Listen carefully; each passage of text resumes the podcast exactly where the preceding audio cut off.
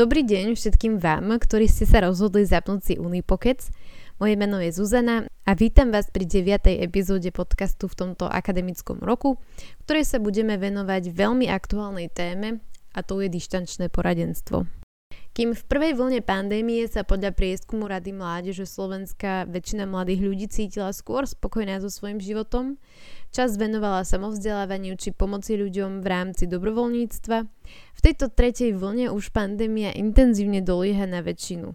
V podstate už rok trvajúce dištančné štúdium, dlhodobá izolácia či strata príjmu, to všetko sa veľmi negatívne prejavuje na psychike mladých ľudí, ktorí patria v rámci koronakrízy k najviac ohrozeným skupinám. Podľa prieskumu z decembra 2020 na Univerzite Komenského v Bratislave tretina vysokoškolálkov trpí depresiou, rizikovo pije skoro štvrtina a zvýšenou úzkosťou trpí každý piatý vysokoškolák alebo vysokoškoláčka. Pandémia bohužiaľ nie ani je poľaviť a letný semester bude pre väčšinu študentov prebiehať opäť dištančne a to sa odzrkadluje aj v počte poradenstiev, ktorý stúpa úmerne s dĺžkou trvania lockdownu. Rovnako ako štúdium, tak dištančne prebiehajú aj všetky typy poradenstva, či už psychologické, kariérové, sociálne, právne a najnovšie aj poradenstvo v efektívnom učení sa. Myslím si, že je len dobré, že vďaka súčasným technológiám sa môže poradenstvo realizovať aj bez osobného stretnutia klienta s poradcom či poradkyňou a deje sa tak e, teda formou videohovoru, e-mailu či formou chatu. Práve chat predstavuje pre mladých ľudí úplne bežnú formu komunikácie, na ktorú sú zvyknutí na sociálnych sieťach a vyhľadávajú ju aj v rámci poradenstva. My sme četové poradenstvo spustili minulý rok, ešte na začiatku pandémie. Realizuje ho Lenka Abrinková a práve s ňou sa budeme rozprávať o tom, aké rozdiely sú tam v porovnaní s klasickým osobným poradenstvom alebo poradenstvom formou videohovoru.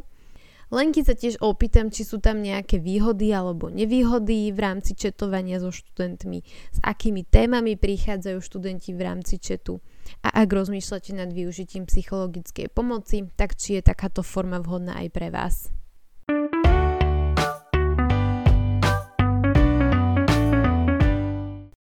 Leni, vítaj.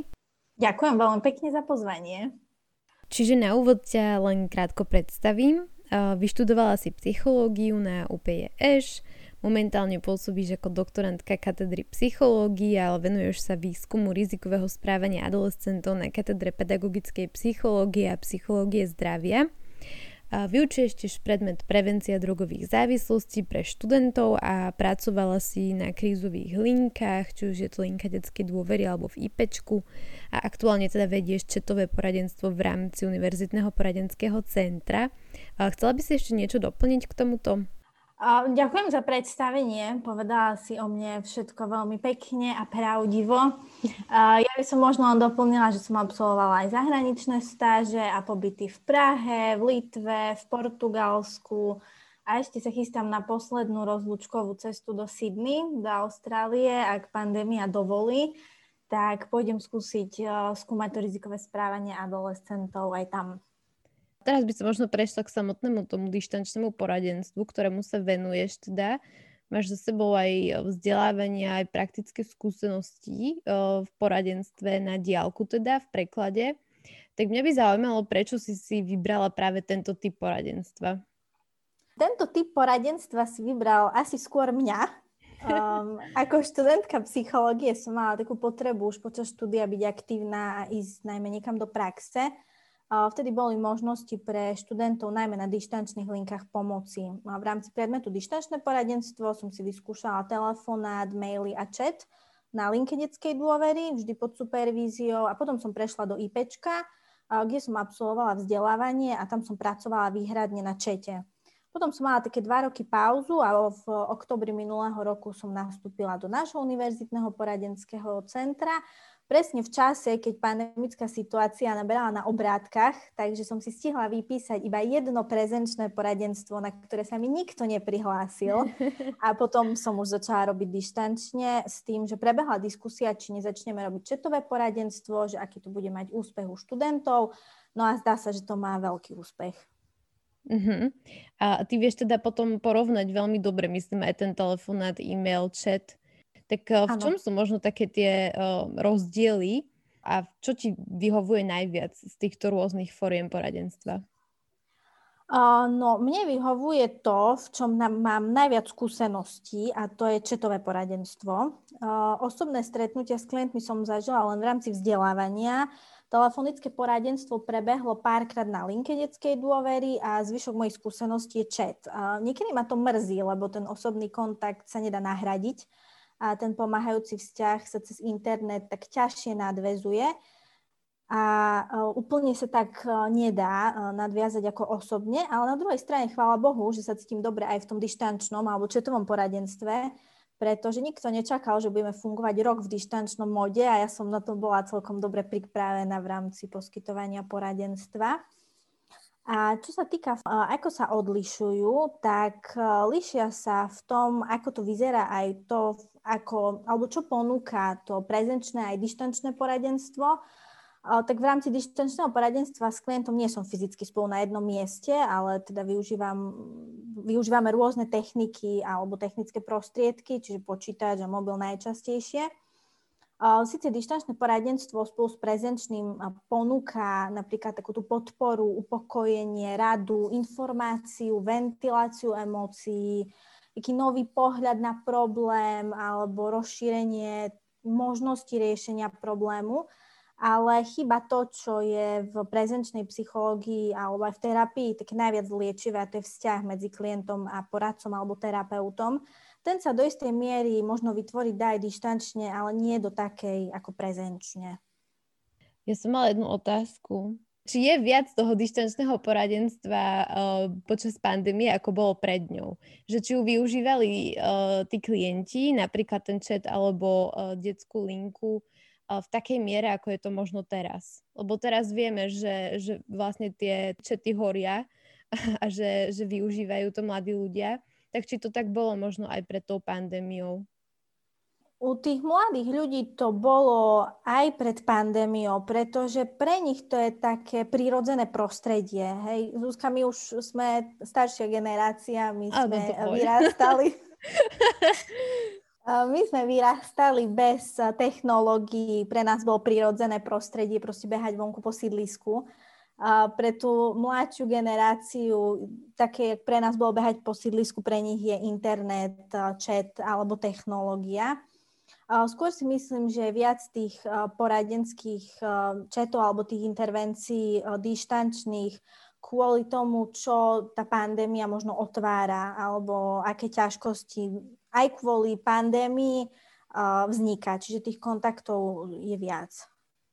Uh-huh, to si mi cel, celkom pekne nahrala teraz, že, že čo teda v rámci tej pandémie, aké problémy sa objavujú. Možno nemusíme ísť veľmi konkrétne, aby sme dodržali nejakú etiku, ale keby si vedela tak všeobecnejšie povedať, že s čím sa obracajú na teba študenti v rámci toho četu. Povedala by som, že gro poradenských rozhovorov tvoria také úzkostno-depresívne prežívania. Niektorí prídu mm, a povedia rovno, že je to úzkosť a čo s tým. Niektorí si nie sú istí, čo to vlastne je a čo je to za čudné prežívanie a čo s tým mám robiť. S každým klientom sa potom snažím byť taký partner v diskusii a hľadaní toho, čo môže byť najlepšia cesta ako z toho von. Často je spúšťačom aj taký tlak na výkon v tejto pandemickej dobe, že chcem byť dobrá, dobrý v štúdiu, nechcem zlyhať, neviem ísť na 100% a všetci moji spolužiaci takto idú.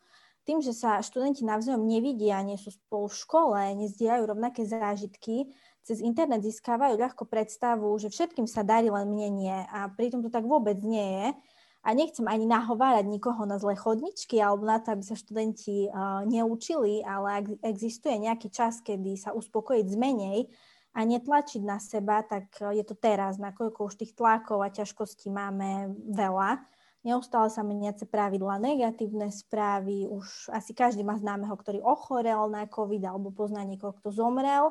Takže ak sa nájde priestor na to trošku spomaliť a z niečoho zľaviť, tak je na mieste to urobiť. Proste nie ísť na 100%.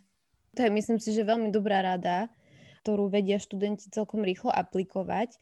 Mňa ešte celkom zaujalo, že si hovorila, že niektorí študenti vedia e, identifikovať, že to, čo prežívajú, je úzkosť a niektorí nie. Tak možno keby si vedela povedať, že ako, ako tú úzkosť e, identifikovať, ako sa prejavuje, ako ju na sebe môžu spozorovať študenti, dať im možno také vodítko a zároveň, že ča alebo iných e, psychológov môžu skontaktovať, keď sa takto nejako cítia. Tak takými najčastejšími prejavmi uh, sú nespavosť, napríklad uh, ne, nechutenstvo alebo napríklad príliš veľa jem, nebavia ma veci, ktoré ma bavili predtým, netešia ma veci, ktoré ma tešili predtým, taký neustály pocit ako keby nejakého tlaku alebo um, takého vnútorného nepokoja. Čiže to sa tak asi najviac opakuje a potom v kontexte toho štúdia, že neviem sa sústrediť, nebaví ma to, strácam motiváciu, som taký nepokojný, keď mám otvoriť Teams alebo nejakú učebnicu, čiže tam to ide potom do takého úzkostnejšieho ladenia.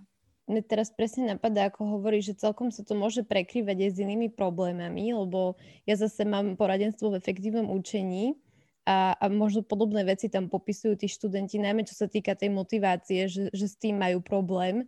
Čiže dá sa to potom, e, to poradenstvo aj celkom kombinovať, že aj to psychologické, aj to poradenstvo v rámci učenia môže to byť celkom efektívne, tak to len tak na okraj. E, OK, sú ešte nejaké také iné problémy, ktoré sa objavujú v rámci toho četovania so študentmi?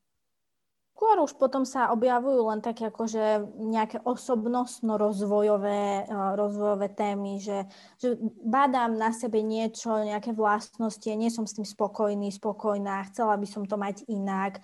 Najmä v tých medziludských vzťahoch, hej, že v partnerských vzťahoch, že toto mi za, zrazu začína škrípať uh, s frajerom alebo s frajerkou, lebo už sme dlhší čas doma Takže proste poďme sa pozrieť na to, že, že ako to vieme zmeniť, ako to vieme odkomunikovať. Ďalšia taká otázka je, to četovanie je predsa len špecifické. Uh, nevidíš tam tú neverbálku, hej, že s tým klientom si len píšeš, um, je to také možno menej osobné. Uh, aké ty vnímaš výhody a nevýhody toho četovania z tvojho pohľadu ako poradkyne? Ja si myslím, že to dištančné alebo četové poradenstvo, ktoré teda robím výhradne, um, má pre poradcu viac nevýhod a možno pre klienta má viac výhod. Uh, pre mňa osobne, um, áno, je to ťažšie, unikajú mi dôležité informácie, to znamená, ako hovorí klient, akým tónom, ako sa tvári, ak niečo poviem, ale teda napíšem, nevidím, aká je na to, na, aká je na to reakcia, vidím len to, čo mi príde už potom odpísané. Čiže áno, neverbálna komunikácia mi tam uh, úplne chýba, alebo mi úplne odchádza. A preto sa aj neustále overujem, či teda dobre rozumiem tomu, čo mi, čo mi klient alebo teda študent píše. Čo na druhej strane môže byť aj pre klienta užitočné, že, že si tak štruktúruje ten problém, lebo si ho stále vyjasňujeme. A takou nevýhodou sú potom aj technické problémy, hej, keď padne internet alebo mm, sa nevieme pripojiť na Teams, Zoom a tieto všetky technické vymoženosti. Ale si myslím, že pre klientov to má isté výhody a to, to je do istej miery aj tá anonimita. Nikto ma nevidí, nikto nevie, kto som. Sice my ako poradcovia poznáme ich mená alebo mená našich študentov, pretože sa prihlasujú cez študentské mailové adresy, ale je to väčší pocit bezpečia, sedím sám doma, za počítačom. To znamená, že v podstate jednou nohou som u psychológa, ale jednou nohou som ešte stále doma. Čiže nemusí to pôsobiť tak ohrozujúco a odstrašujúco. A myslím, že taká výhoda aj pre klienta je trvanlivosť písomného textu. To znamená, že vedia sa vrátiť k tomu, čo bolo povedané alebo teda napísané. Aha, to je ináč veľmi dobrý point, lebo asi v tom bežnom kontakte, pokiaľ si teda nenahráva alebo nerobí poznámky ten klient, tak občas môže niečo vyfúčať, čo padlo na tom poradenstve, čiže toto je veľmi dobré. A ja by som možno ešte spomenula, keď si spomínala ten pocit ohrozenia alebo tú bezpečnosť a súkromie v rámci četovania, že, že tie vlastne informácie o klientovi a študentovi sa nedostanú k žiadnej uh, ďalšej strane. Uh, čiže toto, aby, uh, aby bolo vyjasnené, že, že ak chcete využiť tú možnosť poradenstva, tak jednoducho k nikomu sa nedostane to, že, že ste sa tak rozhodli, ani čo ste rozoberali s poradcom, ani kedy, ani ako, ani prečo. Čiže e, je to určite bezpečná cesta, ako uh, možno vyhľadať psychologickú pomoc. No a uh, ok, čiže spomenuli sme nejaké výhody a nevýhody. Možno vnímaš nejaké tie výhody alebo čo vyhovuje tým klientom v rámci toho četovania? prečo skúšajú využívať práve to. Sice si niečo spomenula, že je to práve to, že som jednou nohou u psychológa a druhou nie. Nemôže byť toto zároveň nevýhoda? Určite. Je to, je to nevýhoda možno v rámci toho, ako keby, že ten poradenský proces prebieha trošku pomalšie. Hej? Tým, že nie je to taká tá instantná spätná väzba, ako keď sedíme a sa rozprávame, tak ja niečo poviem, klient odpovie, ja na to reagujem a teda ideme ping, ping-pong, hneď si teda vraciame vety a v tom četovom poradenstve to teda trvá dlhšie. A je tam aj väčšia miera toho takého, takej seba prezentácie, takého akože formovania toho, čo chcem napísať. Nie je to taká spontánna reakcia, hej. Čiže je tam mhm. väčší priestor na to, že že napíšem nie úplne to, čo prvé ma napadlo, ale až to, čo tretie. Uh-huh, uh-huh. Čiže ťažšie sa potom, alebo dlhšie sa musíte prepracovať k tomu jadru problému, ako keby.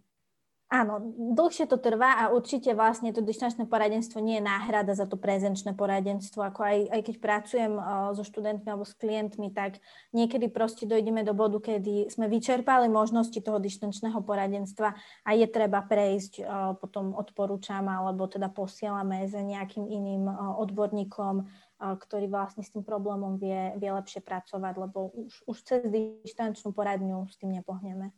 Ja len pripomeniem, možno teraz je to správna chvíľa, že sú dostupné potom poradenstva formou videohovoru alebo len hovoru, že aj toto vedia študenti využiť, ak riešia nejaký problém alebo sa chcú len nejak poradiť alebo vyrozprávať.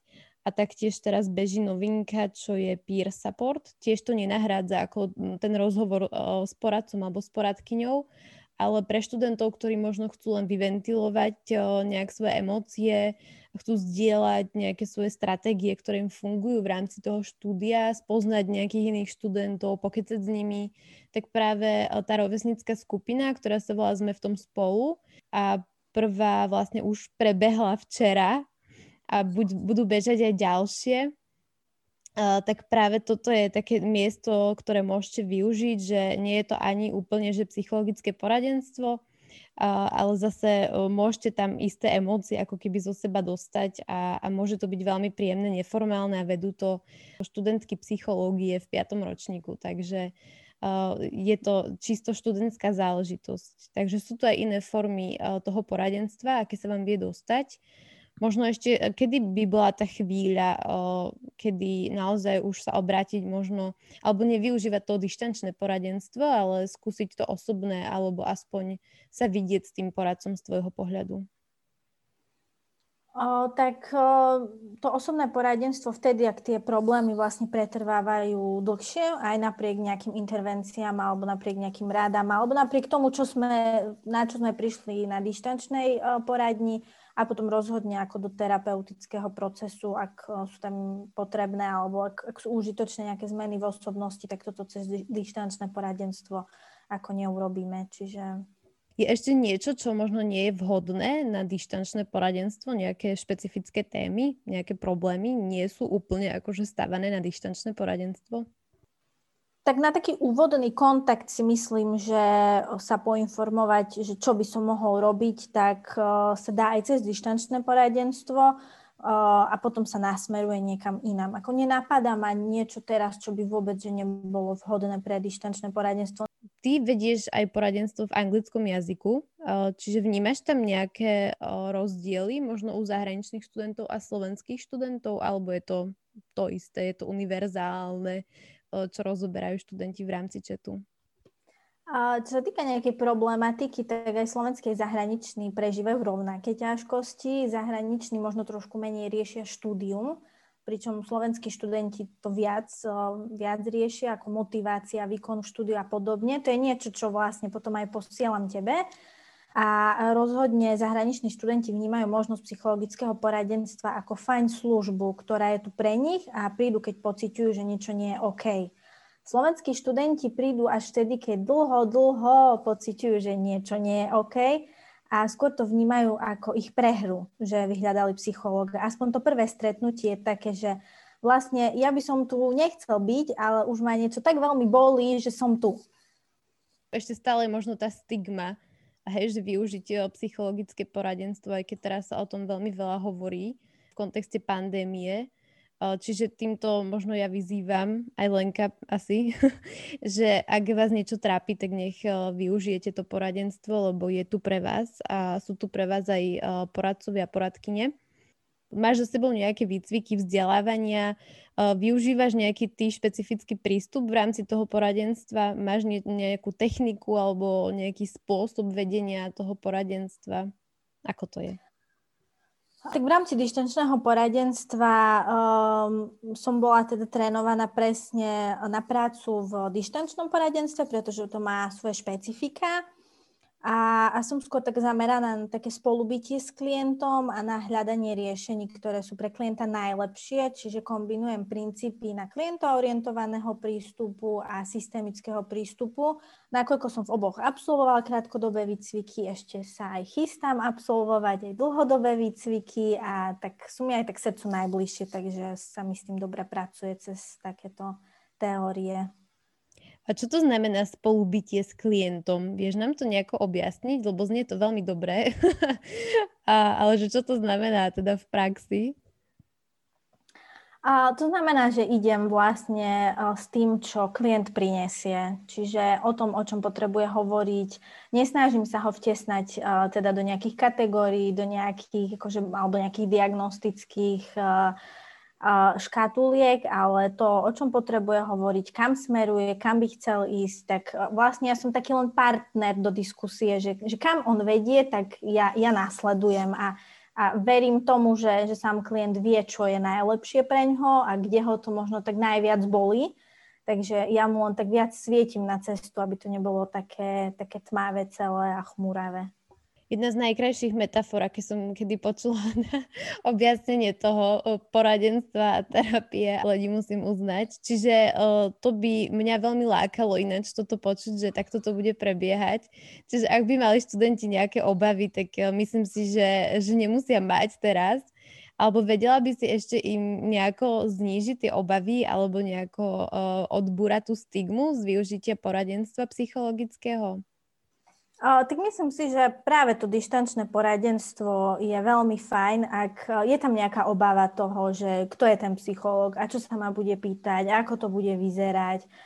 Že predsa som v takom, ak je to dištančne, tak som predsa doma, ako prídem, keď to bude veľmi náročné pre mňa, stále sa môžem odhlásiť, môžem odísť, nemusím ako keby tomu poradcovi povedať do tváre, že už tu nechcem prísť je to také jednoduchšie napísať. Čiže mne to príde ako taká veľmi bezpečná forma na takú ochutnávku toho, čo vlastne psychológ je a čo nie je a ako sa správa a či ma hodnotí alebo nehodnotí, či je mne zlý alebo dobrý, ale nehodnotíme ani nebudeme zlí, takže podporujem alebo teda by som odkázala študentom, že, že budeme radi, ak, ak sa prihlásia. Sme tu vlastne pre nich a je to služba, ktorú môžu využiť v rámci univerzity a keď pociťujú, že niečo niekde tlačí a, a bolo by fajn to prerozprávať, tak sme tu pre nich. Mm, niektorí študenti možno premýšľajú nad tým, že či tie konzultácie, to poradenstvo musí trvať dlho, či je to opakované. Môže to byť tak, že študent využije proste iba jedno stretnutie a ďalej už sa nemusí hlásiť, že nemusí to byť akože nutne nejaký pár mesačný proces vôbec to nemusí byť nutne pár mesačný pro- proces. Stále vlastne na prvom stretnutí uh, sa dohodneme, či chceme pokračovať ďalej, či nechceme. Ak sa rozhodneme, že chceme pokračovať, tak si spolu stanovíme teda ďalší termín, kedy sa vyníme, alebo to vlastne nechávame otvorené, že, že sa mi ozve študent, keď bude pociťovať, že ešte je tu niečo, čo chcem prerozprávať, takže potom dohadujeme individuálne termíny, alebo keď vidia, že je niečo vypísané, tak sa prihlásia. Čiže je to úplne vlastne na našej dohode. Po tých 60 až 90 minútach, keďže chat trvá dlhšie, čiže maxi 90 minút, čiže na konci toho sa, sa spolu dohodneme tak, aby to bolo vlastne pre toho študenta príjemné a, a sám zhodnotí, že či to bolo fajn, či to nebolo fajn, či to splňalo jeho očakávania, či nesplňalo a na základe toho vlastne postupujeme ďalej. OK, tak ja si myslím, že ak uh, mohli byť nejaké obavy, takže tie obavy už študenti nemajú. dúfam, že sme teda dostatočne objasnili, ako to prebieha a že naozaj sa netreba ničoho bať, že to môže v zásade iba asi pomôcť. Ja ti chcem, Lenka, poďakovať, že si si našla čas, že si nám uh, tak pekne porozprávala o tom četovom poradenstve. Uh, chcela by som doplniť, že môžete využiť uh, samozrejme aj iné typy poradenstva. Ak vám vyhovuje viac videohovor, tak sú tu uh, psychologičky, ktoré pracujú touto formou. Lenka má teda chat uh, v slovenskom aj anglickom jazyku na starosti. A, a taktiež sú tu dostupné pre vás e, aj iné poradenstva, ako napríklad kariérové, sociálne či právne poradenstvo, ktoré zabezpečujú potom cez portál študenti z právnickej fakulty. Samozrejme ešte efektívne učenie, ktoré robím ja. No, tak sa trošku spropagujem keď náhodou riešite tento typ problémov. Dobre, Leni, takže ďakujem veľmi pekne ešte raz, že si si našla čas. Ďakujem veľmi pekne za pozvanie za to, že som tu mohla dnes byť a že som mohla tak viac osvetliť, čo je toto dištančné poradenstvo a ako funguje aj četové poradenstvo.